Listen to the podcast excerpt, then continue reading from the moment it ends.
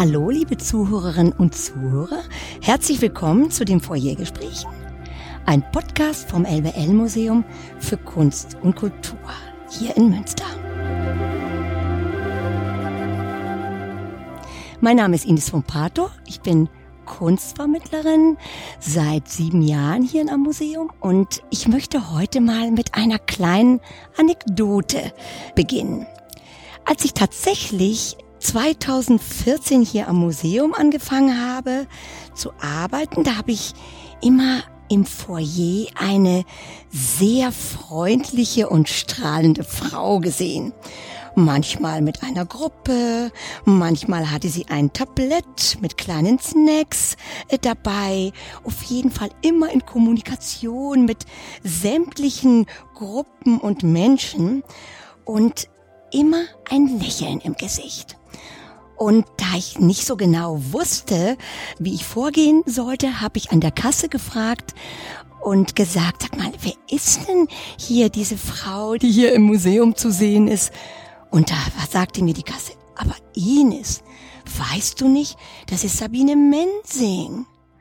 Und wer sitzt hier heute mit mir im Foyer?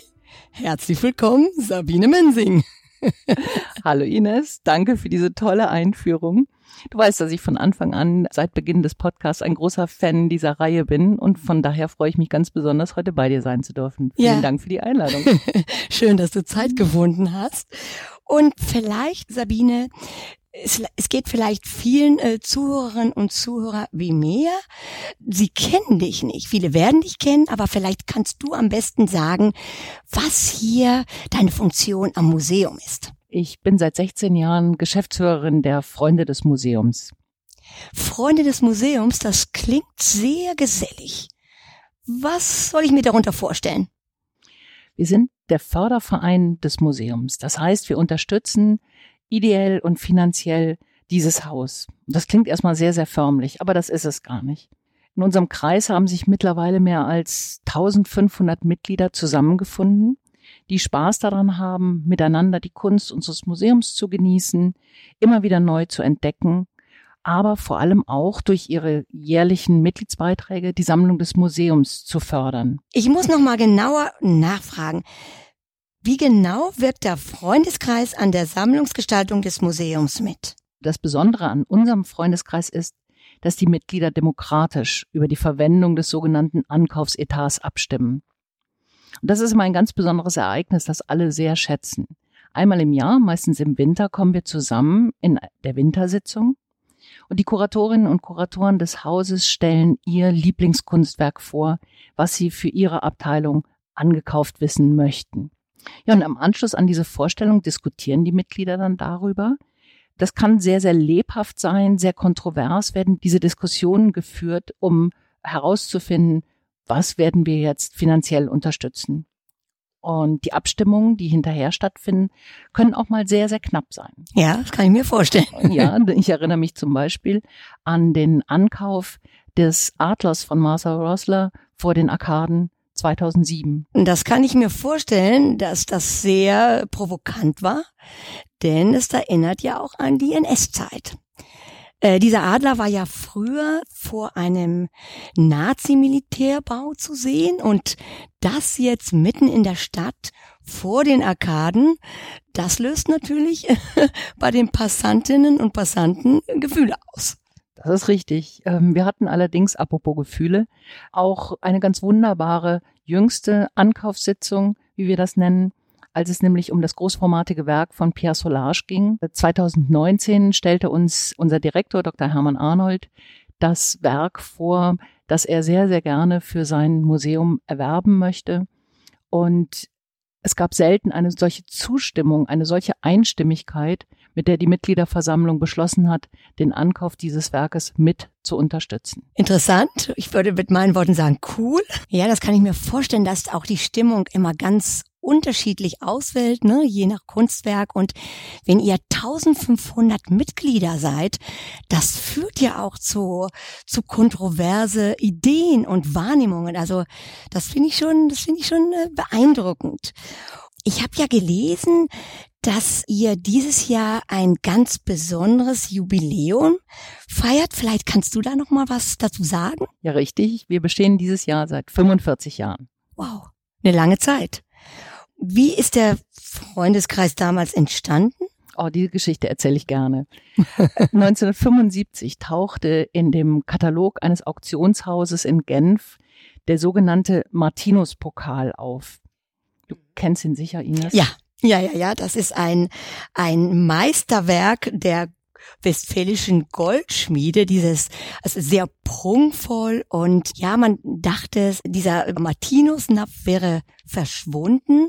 Man hat eine Zeit lang gedacht, er wurde zu einem anderes umgearbeitet und der ist wirklich ganz besonders Silber vergoldet, ist im Jahre 1597 geschaffen worden aus einem älteren Gefäß und er wurde geschaffen für das Kollegiatstift San Martini.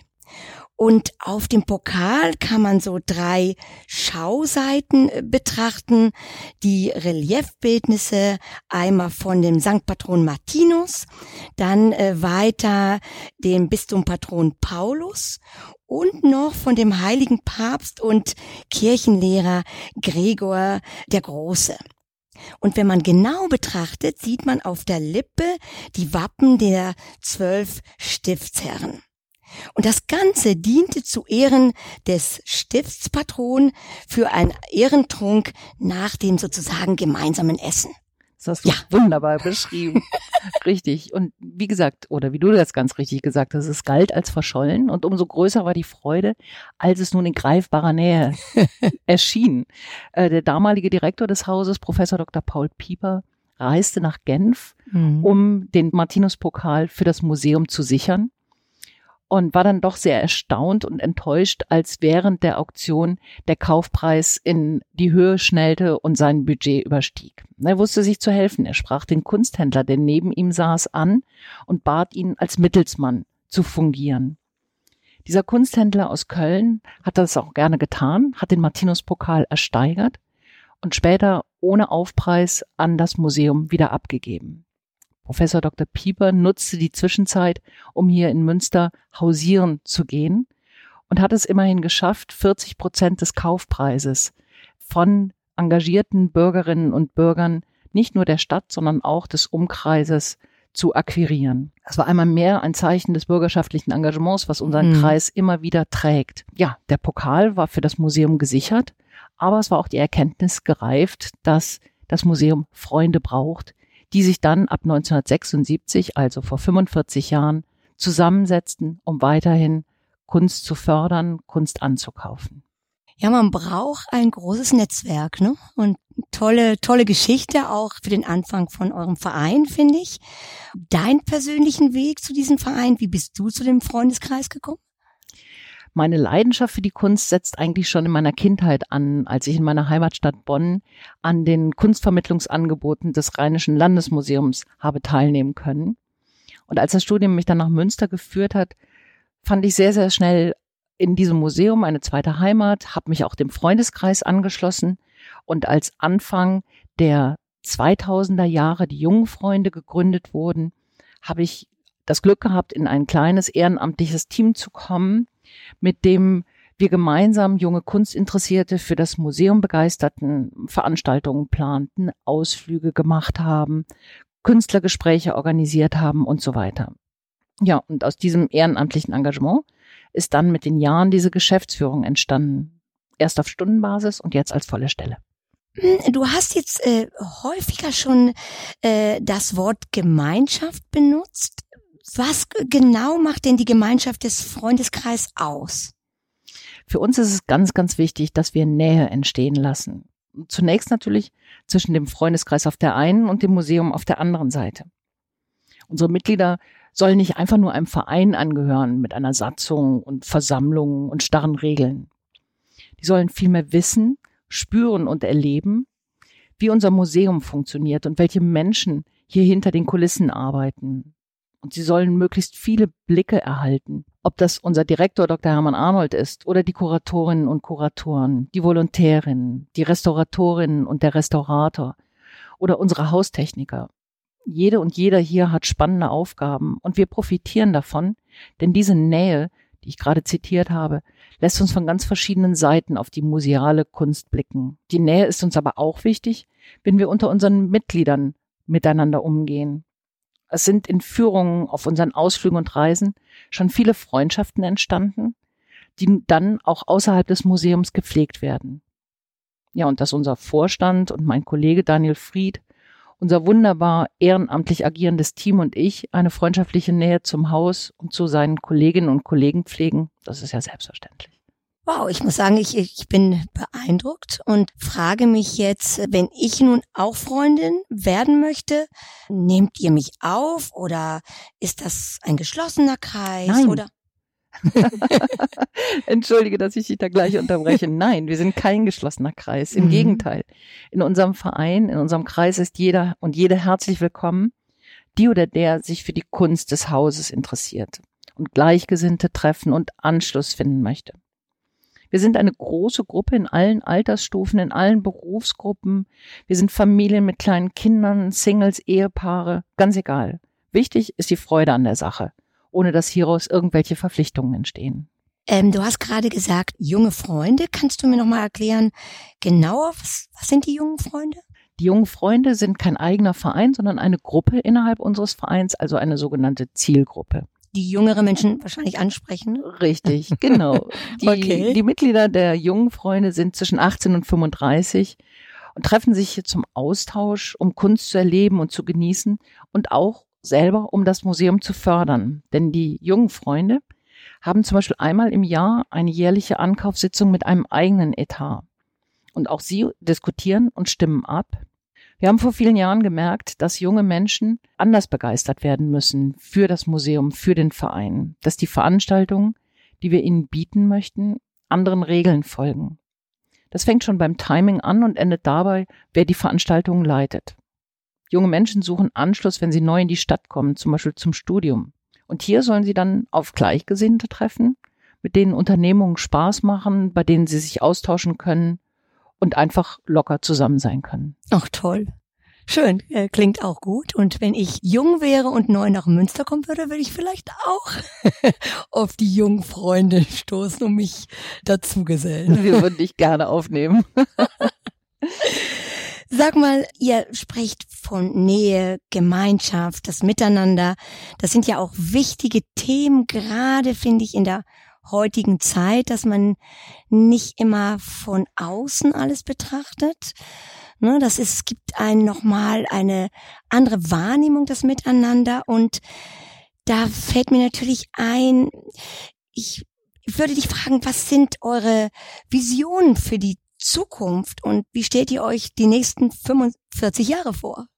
Oh, das ist wirklich eine spannende Frage. Natürlich möchten wir zunächst unseren Kreis weiterhin erweitern und so viele Kunstinteressierte wie nur möglich für uns und in erster Linie für das Museum begeistern. Denn das geht einher mit vielen schönen neuen Kunstwerken, deren Ankauf wir unterstützen dürfen. Und da wir ja ohne unser Museum nicht zu denken sind, hängen die nächsten 45 Jahre im Wesentlichen davon ab, was das Museum von uns erhofft und wie wir es unterstützen können. Und ich persönlich wünsche mir für die nächsten Jahre weiterhin ein zufriedenes Museum, glückliche Mitarbeiter, tolle Begegnungen, interessante Gespräche und ganz viel Nähe. Oh, nee, Sabine, das wünsche ich mir auch. Und ja, ich bin gespannt, äh, wie das alles so wird. Und äh, sag mal, was sind denn eure Pläne in den nächsten Monaten?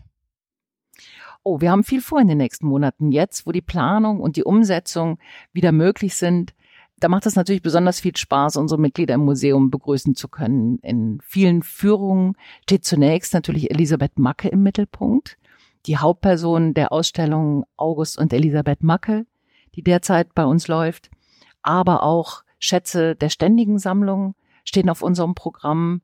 Wir werden Reisen machen, wir werden nach Paris fahren, um die Verhüllung des Arc de Triomphe durch Christo zu betrachten.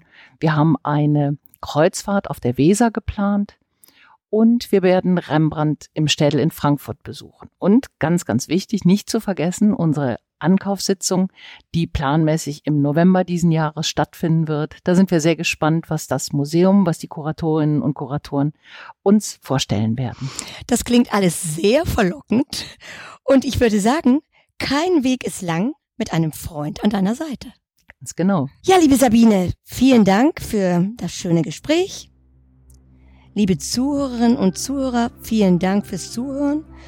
Und falls Sie jetzt auch ein Freund oder eine Freundin des Museums werden möchten, dann gucken Sie doch einfach auf der Webseite vorbei unter www.kunstlebt.org.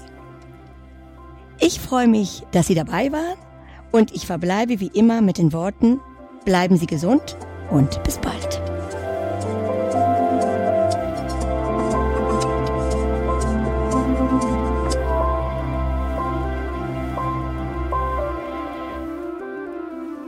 Dies ist eine Produktion von podcaststudio.nrw.